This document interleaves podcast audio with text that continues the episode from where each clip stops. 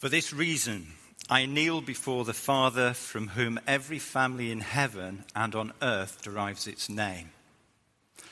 I pray, out of his glorious riches, he may strengthen you with power through his Spirit in your inner being, so that Christ may dwell in your hearts through faith.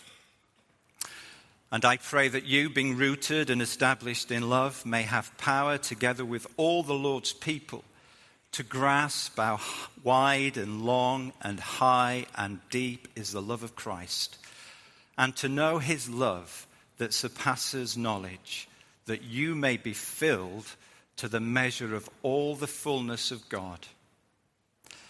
Now, to him who is able to do immeasurably more than all we ask or imagine, according to his power that is at work within us, to him be glory in the church and in Christ Jesus throughout all generations, forever and ever.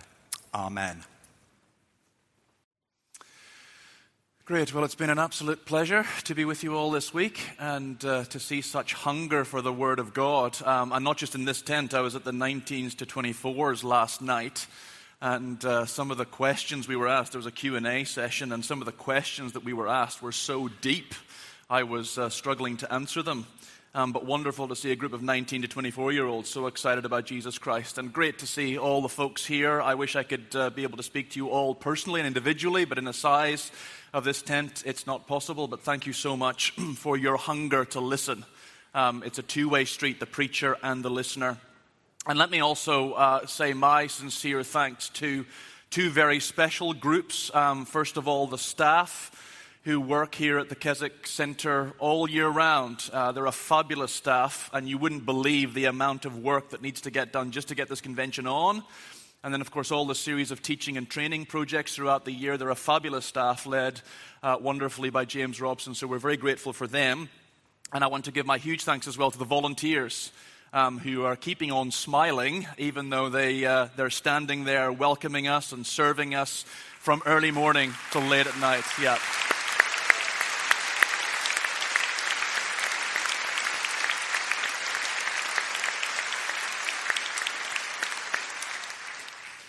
We're so very grateful. And, and, if you're interested in becoming a volunteer, um, I'll tell you two things. By the end of your time here, you'll be absolutely knackered and you'll also be full of joy. I think that's been Keswick experience for years now knackered and joyful, joyfully knackered. So uh, I, I, commend that to you. I'm sure you'll all be running now to become volunteers here, but uh, we're delighted for those who serve us. Anyway, this is the last of our five sessions in this lovely letter of Ephesians. So it might be helpful to do a brief recap of where we have been. And if you can remember back to last Monday, we considered all of our blessings in Christ, Ephesians 1 1 to 14. Our blessings are spiritual. We are seated with Christ in heavenly realms. Our blessings are personal. We have been chosen and adopted and redeemed. Our blessings are eternal. We will reign with Christ and they are dependable. We are sealed by the Holy Spirit. Then on Tuesday, we asked if we are growing in this glorious gospel. Are we growing in faith, hope, and love? Are we growing in spiritual insight so that we can grasp our future hope and so that we can grasp the full extent of God's power? And are we growing in our appreciation of Christ?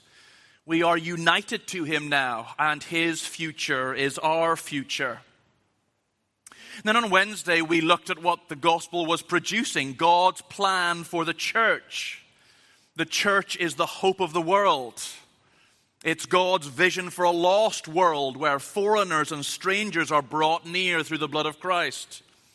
It's God's vision for a new humanity where we are reconciled to God and to each other and it's God's vision for a spiritual temple as we are led by His Word with Jesus Christ as the cornerstone. And then yesterday we considered our commitment to this gospel. The gospel is a mystery revealed to us. It is a message entrusted to us as we take it out to our friends and neighbors. And it's God's wisdom displayed through us to principalities and powers. We have so much to be grateful for as God's people, don't we? So let's show our gratitude by living out the gospel every day we live. And now, this morning, in our final session, we're going to look at Paul's wonderful prayer that closes the first half of Ephesians. It's what you would call a doxology. You would normally find a prayer like this at the end of a book. But Paul places it here in the middle as he meditates on God's amazing plans for his people. Paul feels compelled to pray that the church will glorify the God who has redeemed her. Paul's prayer here reminds me of an amazing prayer that I heard in a seminary classroom back in Chicago in the autumn of 1999. It was always a special time when the professor rose to his feet to pray. So special, in fact, that classmates used to come early to class just to make sure they were there to hear the prayer. But on this particular day, there was an added poignancy. It had just been announced around the school that the professor's wife, a lady in her mid 40s, had been diagnosed with cancer. And I'm sure his heart must have felt heavy that day as he got to his feet. In the last few hours, he had to comfort his wife as she heard the devastating news. He had to phone his kids who were all away at college and pass on the news about their mother in as sensitive a way as he could. And then somehow, in the quiet, when he could grab a moment for himself, he had to come to terms with the fact that his own world had been turned upside down. And as the professor stood to pray that day, a deafening silence filled the whole room. Thoughts were racing through the students' minds. Would he be able to pray? If he could, would he be angry with God? Or would he give out some kind of stoic, formal prayer so as not to blow his cover while deep inside he was filled with anxiety and questions? But as the professor prayed that day, the whole room began to light up with the presence of God. I'll never forget it. He praised God for his goodness, for his faithfulness, for the fact that God was unchanging. He didn't ask anything for himself or for his family. He didn't even bring up his situation before God. No doubt he had done so many times that day already. But all he could speak about was the glory of God. Here was a man who enjoyed an intimate relationship with God, and in this moment of crisis in his life, he clung on to this relationship with a God he had loved and prayed to all of his life. And the greatest compliment I could pay my professor that day was that I, I wasn't thinking as I left his class about his crisis. Instead, my heart was longing to have the kind of prayer life that this man enjoyed with God. And in Ephesians 3, we are drawn into a cold, damp prison cell. And we find a man on his knees praying to God. And during his prayer, he never once mentions his personal crisis.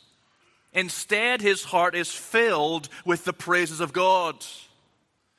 Paul prays to a God he has loved for many years. And in his prayer, he doesn't ask for his pain to be relieved or for his chains to fall off. Paul's deepest desire as he prays is that God will be glorified through the church that he is building. And as we listen into Paul's prayer today, perhaps we will long to have the kind of prayer life that Paul enjoyed with his heavenly Father. This prayer gives us three principles this morning, and if we take these principles to heart, we will enter into a deeper communion with God than we have ever known before. The prayer teaches us, firstly, that we need reverence to enter God's presence. If we're going to have this deep communion with God, we need reverence to enter God's presence. That's verses 14 and 15. Verse 14 says, I kneel before the Father, from whom his whole family in heaven and on earth derives its name. So Paul kneels before God. He thinks of God as his father. He thinks of himself as part of God's family. Paul's prayer here doesn't strike us as particularly unusual, but it would have been very strange for a Jew in Paul's day. Jews rarely knelt to pray. Most often they would stand with their arms outstretched to heaven. Scripture doesn't command us to adopt any particular position as we pray. There are examples in the Bible of people standing, people sitting, people bowing, people kneeling, even people uh, on the ground prostrate with their faces flat to the earth. It's not so much the position that we adopt, but the attitude that we adopt as we pray that really matters to God. Three other times in the Bible, we see people kneeling. And it's always at moments of great emotion and earnestness. So Ezra kneels to confess the sins of Israel after they've returned from captivity. Stephen kneels in the book of Acts, you'll remember, as he is about to be stoned to death, the first Christian martyr. And Jesus himself kneels in that moment of moments in the Garden of Gethsemane as he cries out to God before the cross. And Paul here kneels before God out of earnest reverence. And yet, while he shows reverence for God, he still refers to God as his Father. That was not a contradiction in his mind. The father in the Jewish household was not seen in the sentimental terms that we often see fatherhood today. Yes, a child could call their father Abba or Dad, as we learned from Ephesians 1. But the father was also seen as the judge in family affairs. Peter says, 1 Peter 1, verse 17, you call on a father who judges each man's work. There was great respect, there was even fear for the father figure in Jewish society. And we need to be aware of the trend in modern Christianity to see God as our pal as Steve Brady says, he is not the Lord Almighty, he is the Lord Almighty. And our prayers are not meant to bring God down to our level, but to bring us, our souls, up to His. We pray to our Father in heaven. We say, Holy is your name. One day we're going to stand before our Heavenly Father as our judge. Paul says we must all appear before the judgment seat of Christ to give an account of how we've lived our lives. Now, I'm never going to have a great day of reckoning with my earthly father, but I will with my Heavenly Father. The American pastor Warren Wiersbe said, I fear the fires, but not of hell. I fear the fires of heaven. So Paul kneels in reverence before God because he knows that his heavenly Father will one day be his judge. But the reverence that Paul shows God doesn't mean that Paul is scared stiff of God. There's a difference between having a, a healthy fear of the Lord, which Proverbs tells us to have, and being scared stiff of God. If I was scared stiff of God, I would never want to pray. I wouldn't want to share my deepest needs with Him. But that's exactly what God wants us to do. He invites us into His presence, He welcomes us. We're told to pray without ceasing. In fact, more than that, 1 Peter 5, the same book in which Peter refers to God as a father who judges, Peter also says, Cast all your cares on God because he cares for you. So, being reverent towards God doesn't mean that we kind of stand at this fearful distance from Him all the time. Possibly the most iconic scene in all the Gospels is from Jesus' parable of the prodigal son. After the son has lived his life of reckless abandon, he comes home, and it's as if his father has been standing at the window of the house every day, just longing for his son to return. And at last, he sees him in the distance, and he does what no self respecting Jewish father would have ever done. He gathers up his long robes, he tucks them into his belt, and he charges out to meet his son before he can even get to the front door.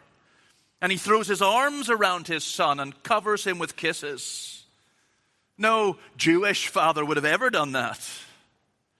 But it's a wonderful picture of how God wants to be with you. He welcomes you into his presence with the same unbridled joy that the father welcomed his lost son home. So while we ought to revere God, we can also approach him with delight. Reverence and joyful intimacy go hand in hand when we come into God's presence. And that's the kind of prayer life that God wants us to have with Him.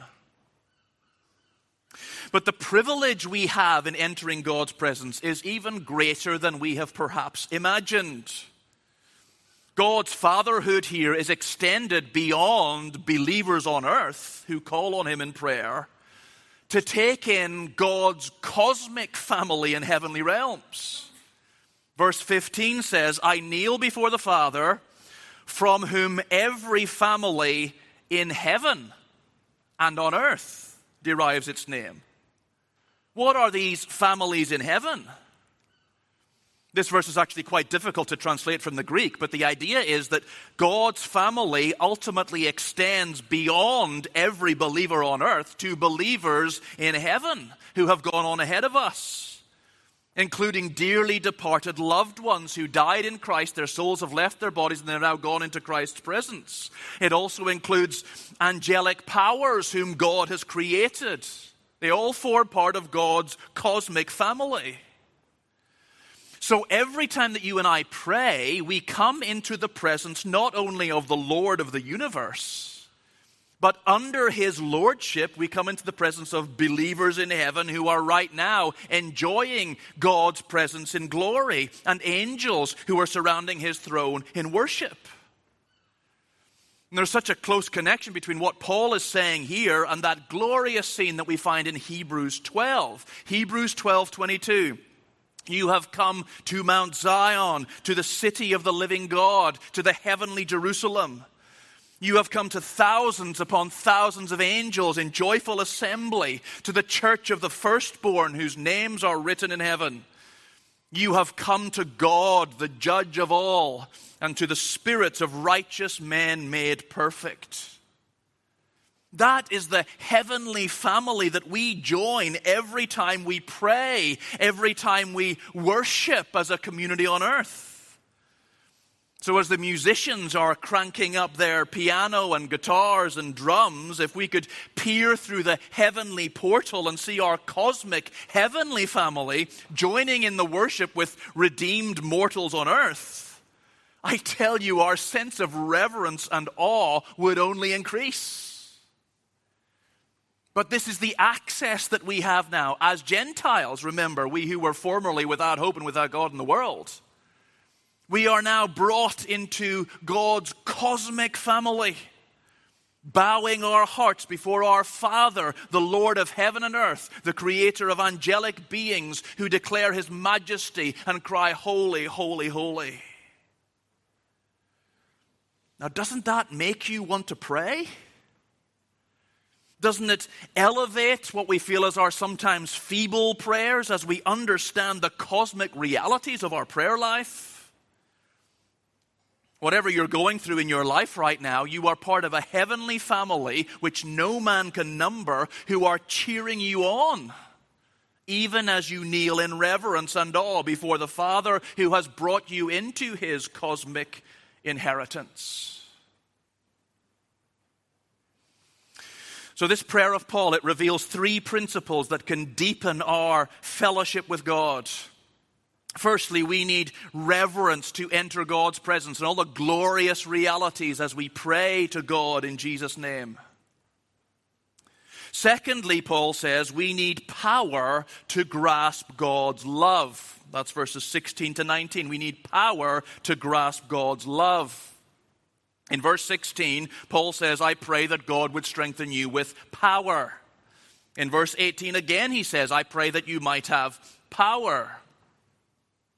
Now, when we think of having power from God, we probably think of power to proclaim the gospel or power to perform miracles. But that is not why Paul is asking God for power here. The power that Paul is talking about here is connected to our experience of God in our inner beings. Notice that, verse 16. Paul prays that God may strengthen you with power through his Spirit in your inner being. So, this is not about any outward action that you need power for. You need power from the Spirit in our hearts so that we can fully experience Jesus Christ, because there's so much to experience. So, how does the Spirit's power in our inner being work? What's it there to achieve? Well, let's follow it step by step tightly in these verses. There's so much truth in these verses. To begin with, the Spirit empowers us so that we will know Christ in a deeper way. Verse 17 says, So that Christ may dwell in your hearts through faith. Now, that seems strange to us at first reading. I mean, Paul is writing to Christians here. Does Christ not already dwell in our hearts? Well, yes, he does. But Paul is teaching us here that our experience of Christ in our hearts is a dynamic thing as we grow as believers, as we walk in step with the Spirit, we can enjoy a greater and greater, a deeper and deeper experience of Christ living within us. We first welcomed Christ into our hearts through faith on the day of our conversion. He dwelt in our hearts from day one. We were justified by faith, we were covered in Christ's righteousness, and we were ready for glory the day we trusted in Him. But there is so much more of Christ to experience than that initial moment of joy and peace when we first welcomed him. And in fact, this paragraph ends with a mysterious idea. Verse 19, the mysterious idea of being filled to the measure of all the fullness of God. What does that mean? God wants to fill our whole personality with Christ. And that is an ongoing process of inner transformation as we get to know Christ through the Word, through prayer, through communion and fellowship with other brothers and sisters. What the reformers used to call the means of grace. So, as we devote ourselves to the Word of God, to prayer, to fellowship, and communion, the Spirit empowers us to uncover more and more of the unsearchable riches of Christ. And this process of increasingly experiencing the full wonder of Christ in our inner beings begins from the solid platform of knowing that we are loved unconditionally by God. That is the springboard for all of our growth in Christ. So look at the second half of verse 17. Paul says, And I pray that you, being already rooted and established in love, may have power so, from the moment we are saved, we are rooted and established in God's love. Rooted is the image of roots digging deep into the soil. The word established here speaks of the deep foundations of a building. This is our basic, stable position as Christians from where we launch into this ever deepening experience of Jesus Christ.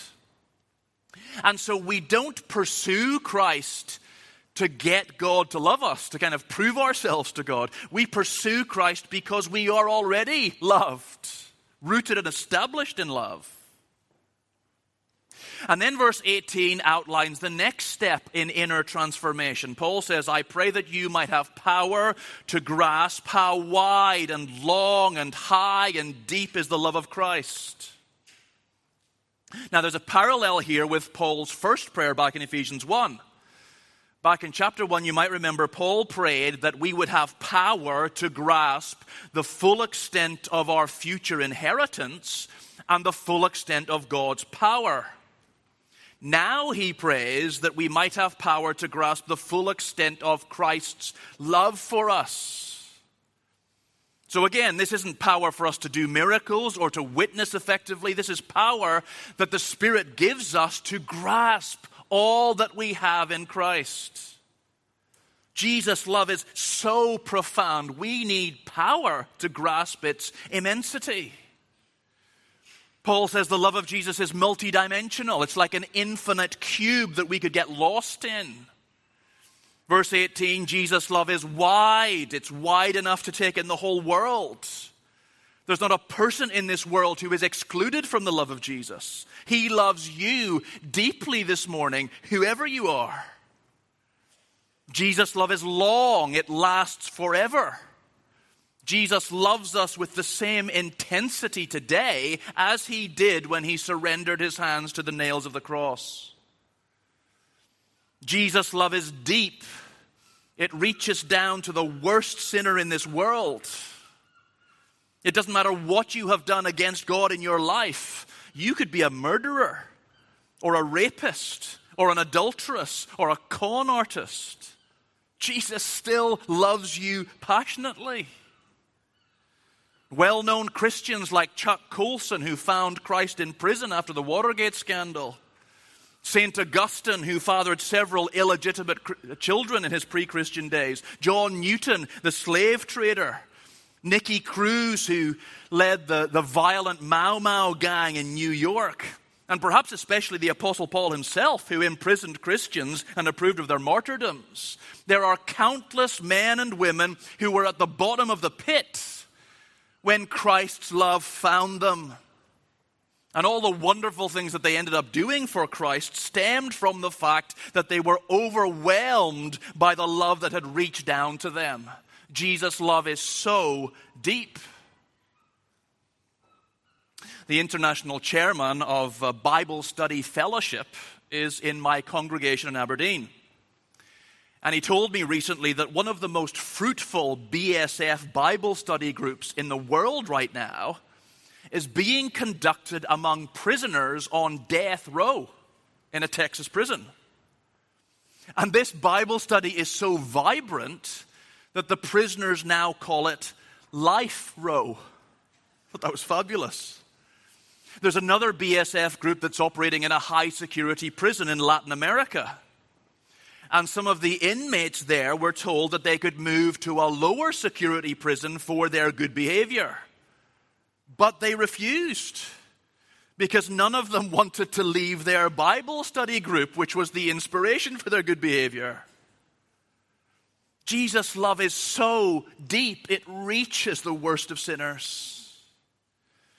And Jesus' love is high, says Paul. His love propels the worst of sinners up into heavenly realms. He gives us a throne and will lavish his love on us for the ages of eternity.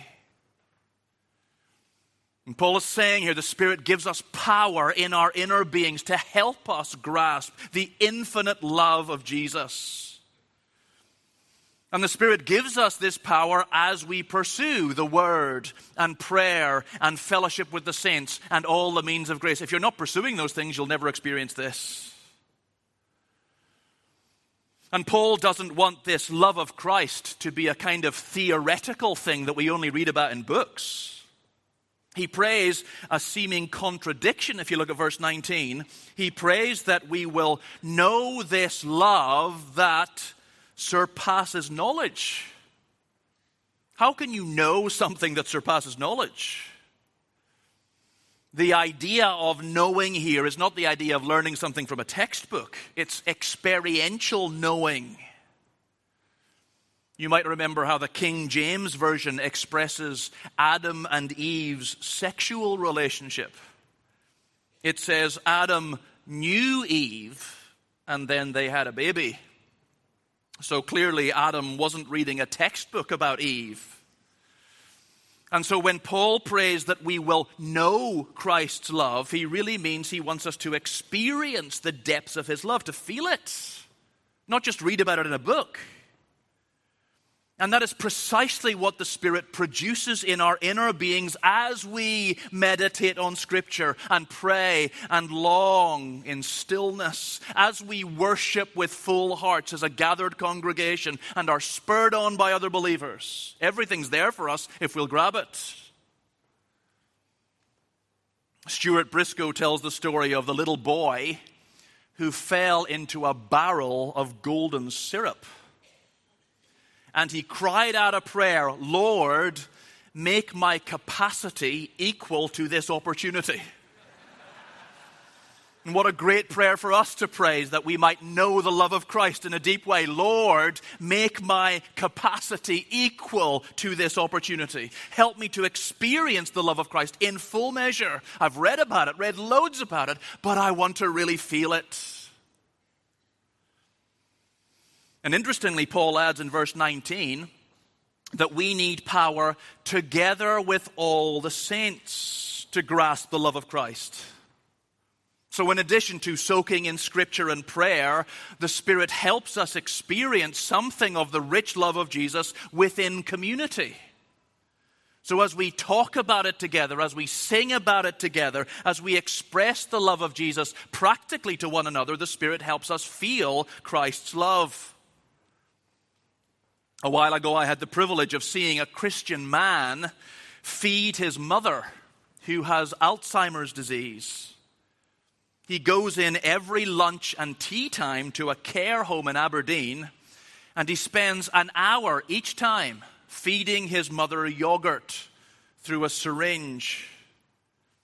It's a long and laborious job. His mother can only take very small mouthfuls at a time, but he's done it every day for months now.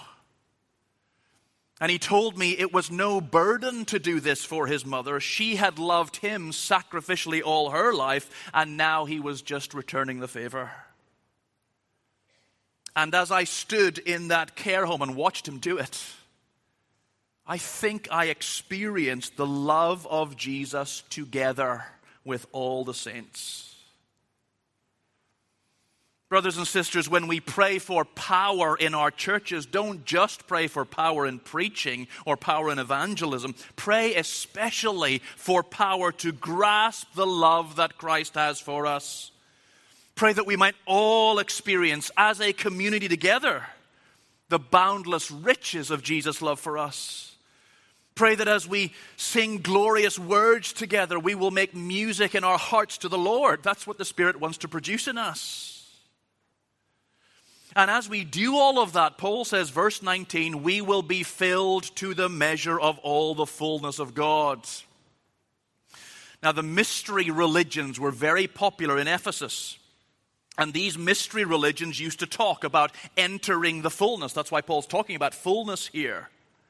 The aim of life, said these cults, was to enter the fullness of the spirit realm. And people in these religions would get caught up in ecstatic trances. And it was very tempting for new Christians to feel that they were missing out on some special spiritual experience. It was okay to believe in Jesus, but you needed to top up your spiritual experience. You needed to tap into these ecstatic experiences that the, the mystery religions offered. You needed to enter the fullness. But Paul is saying here, you don't need to run after any ecstatic experience that other religions claim to offer, or even other versions of Christianity. You have everything you need and more in Christ. You have been rooted and established in God's love from the day you were converted. And now, as the Spirit goes to work in your inner being, you can go deeper and deeper into the love of Christ that surpasses knowledge, and you can be filled to the measure of all the fullness of God. The real fullness that these mystery religions are aiming for can be found in the God you already know through Jesus Christ. And so the call here is to deepen our prayer life, to pore over Scripture, not just kind of take off our Bible reading in the morning. Psalm 1 says to meditate on the word of the Lord day and night, to experience the love of Christ in the community of saints. If you give love, you will receive love. To sing spiritual songs to each other and make music in our hearts to the Lord. As you pursue all of these means of grace, the Spirit will fill you more and more with the love of Christ as the waters fill the sea, and you will grow to the measure of all the fullness of God. There is enough resource in God to fill us up forever. But if we're to experience this, it means setting lesser things aside. And that's where the rubber hits the road. It means considering other things as rubbish, as Paul says in Philippians 3, so that you can pursue Christ with all your heart. That's the real challenge here. Are we ready to pursue the full riches of the Trinity when there are so many other things to distract us in life? G.K. Chesterton said, It's not so much that Christianity has been tried and found wanting, it's that it's never really been tried. We get so distracted, we get so entangled by our own sinful desires that we take less time than perhaps any previous generation to really dwell on Christ, to really meditate on His Word, and commit to all the means of grace that God has given us in gospel community. I mean, I, I try and read Puritan writers like John Owen, but I have to do it in small bursts because I, I can hardly cope at times with the depth and richness of every sentence. You feel you're sitting at the feet of a man who, who knew something of the fullness of God. His thought life is so rich, I can barely take it in. But this passage is here to challenge us towards a deeper contemplation of the love of Christ and the fullness of God than we have ever known before. We need quietness and stillness and setting aside other, other distractions to get this. This isn't mysticism. This is the deep relationship with Jesus Christ that you and I were created for. Are you ready? Are you willing to swim in the deep end? And really know Jesus Christ, counting everything else in your life as loss, setting aside all other loves so that you might pursue your Savior for all that He's worth.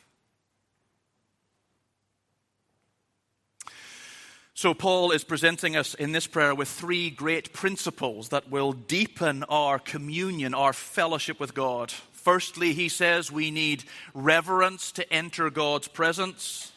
Secondly, we need power to grasp God's love. And thirdly, he says we need confidence to live for God's glory. That's verses 20 and 21. Confidence to live for God's glory. Why does God seem sometimes not to answer our prayers? You ever asked that question? I bet you have. Is it because God is not able to answer our prayers? Well, according to these verses, that's just a ridiculous suggestion. Not only is God able to answer our prayers, He is able to do more than we could even dream of. Verse 20, He is able to do immeasurably more than all we ask or imagine. The phrase is literally, He is able to do far above what we ask or imagine.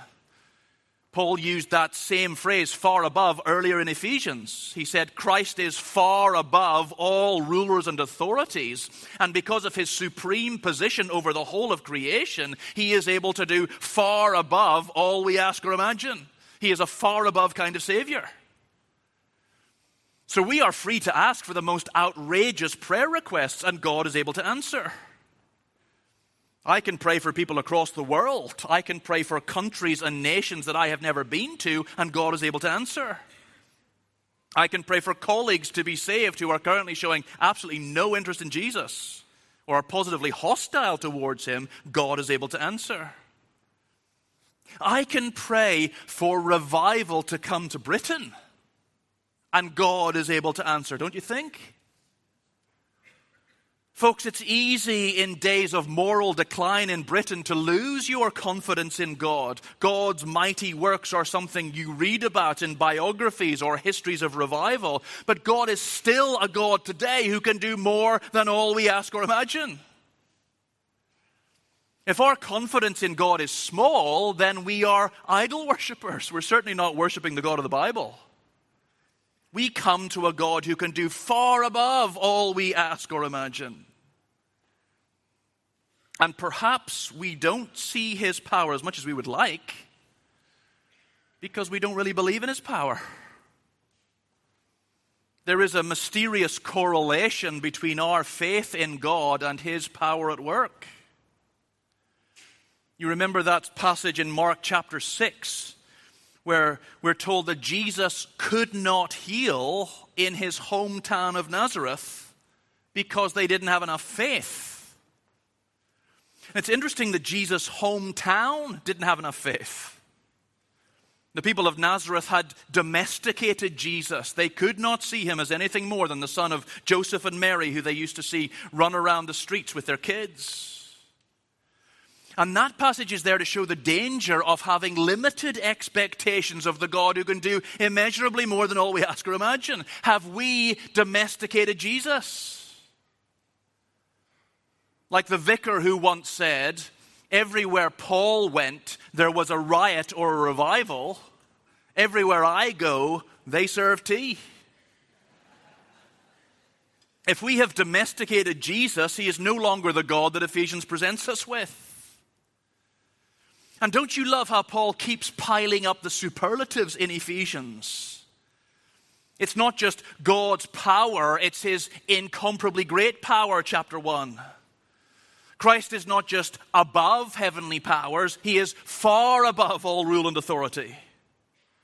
It's not just Christ's riches, it's his unsearchable riches in chapter 3.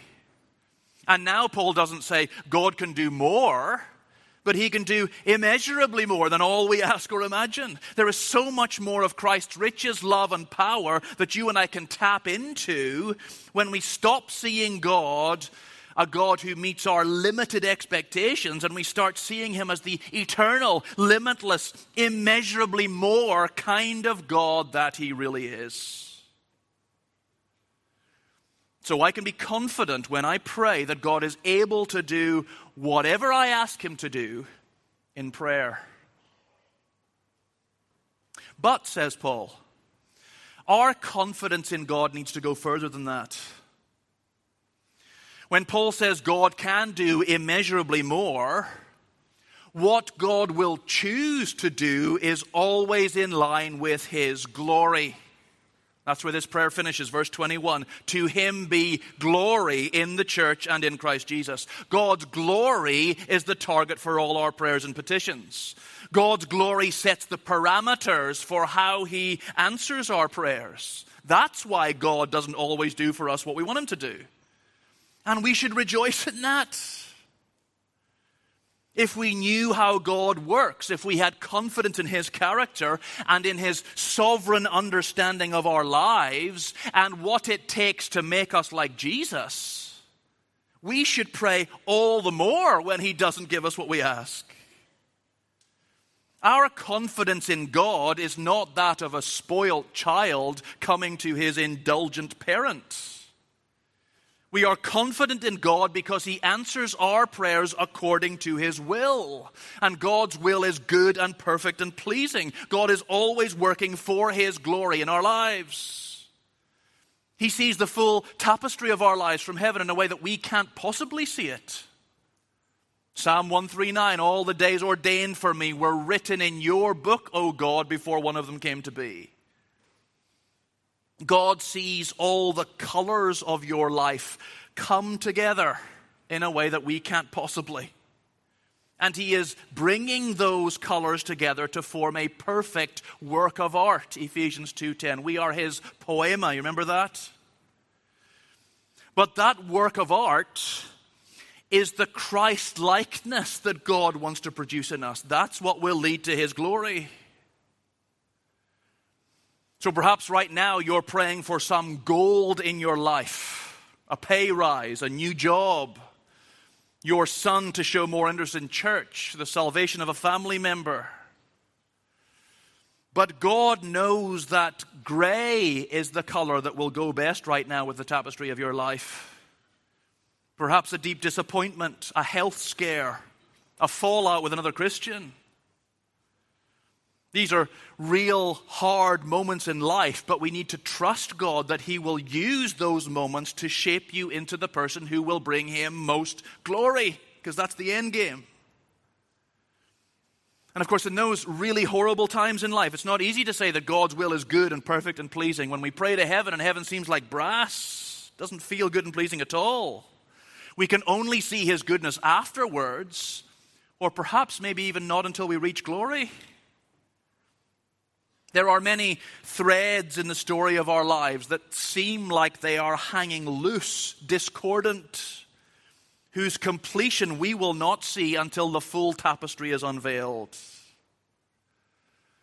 But this is the confidence that we can have in the Savior who loves us so much, wide, high, deep, long. A confidence that accepts God's answers to our prayers in whatever way He pleases, and a continuing determination that we will glorify Him in our lives, whether He gives us what we want right now or not.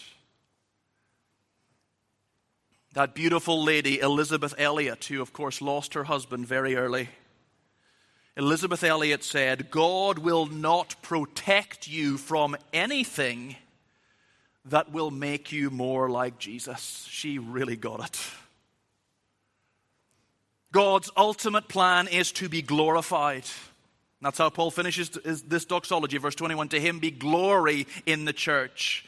And where God's glory contradicts my wishes, we must let God be God as He answers our prayers according to His will.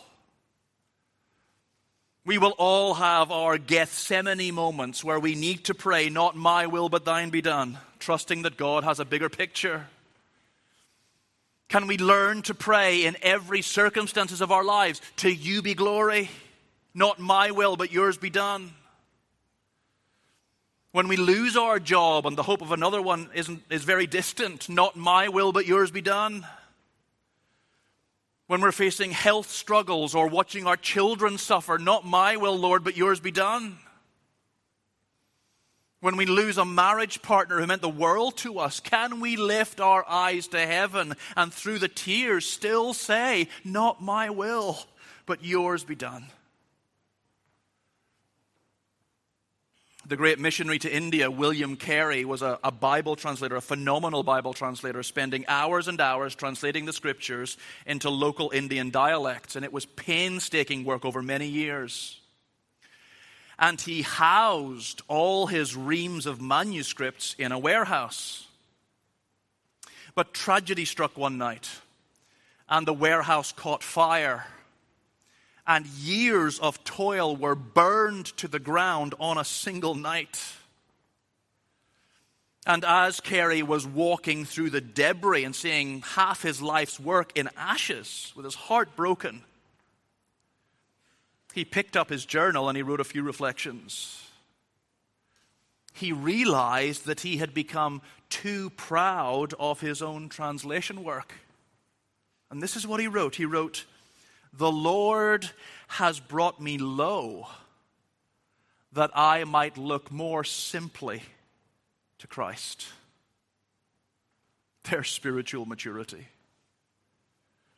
It is saints who have confidence in God that He will do what is good and pleasing, even when it's totally the opposite of what we wish for. It's those saints who will light up heaven and be paraded in front of the angels and demons as God's work of art, as His masterpiece. God does everything that He does for His own glory. And He has chosen to achieve that glory principally through Jesus Christ, His beloved Son, and the church, His beloved Son's beloved bride. And He has ordained it that your simple Christian life and mine, with all of its ups and downs, with all of its triumphs and failures, will bring him glory on the last day. So, brothers and sisters, may we learn, may we grasp these three great principles from Paul's prayer principles that can lead us into a deeper communion with God than we have ever known before. The type of communion that transformed Paul's rotten prison cell into a sanctuary for God's glory. We're still studying today, 2,000 years later, the beautiful things he wrote. May God give us reverence to enter his presence, a joyful, intimate reverence. May God give us power just to grasp the love of Christ, how deep, wide, long, and high.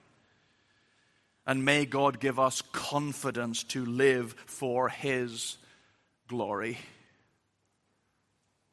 To him be glory in the church and in Christ Jesus throughout all generations, forever and ever.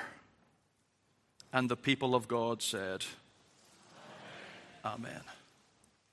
Amen. Let's take a moment of quiet to think through what God has been saying to us.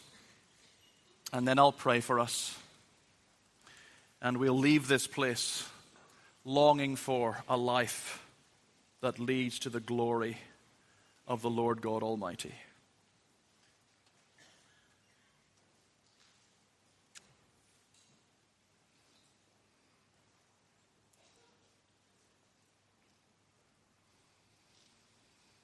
Father in heaven, thank you that, that we can call you Father. You invite us into your presence. That the one who flung stars into space, the one who is from everlasting to everlasting, calls us sons and daughters and invites us to, to love you, to talk to you, to share our concerns with you. Thank you, Father. But help us as we're doing that to acknowledge that you are the, the great God of glory. You are the Lord Almighty. Help us to do that with reverence and Father, thank you for this glorious thought that we need to act for power just to grasp how much Jesus loves us. May we grasp the fullness of his love to such an extent that it radiates out of us to others around us in the church and outside the church. How wide and long and deep and high. And Father, we pray above all that you would be glorified to you be glory in the church and in Christ Jesus throughout all generations. Thank you, Father, that as we sing now, we join with a heavenly company that we can barely imagine myriads upon myriads of angels, the spirits of righteous men now made perfect who have lived their lives with all its triumphs and trials and now are basking in the intimacy of your presence in glory. Father, thank you that the worship of earthly mortals can be raised now by your Holy Spirit to the courts of heaven. Help us to praise you with, with our lips now and with our lives from here on in until the day you call us and gather us together with all the saints around the globe into that heavenly family, that cosmic family, which is ours through the blood of your precious Son. To you be glory forever and ever. Amen.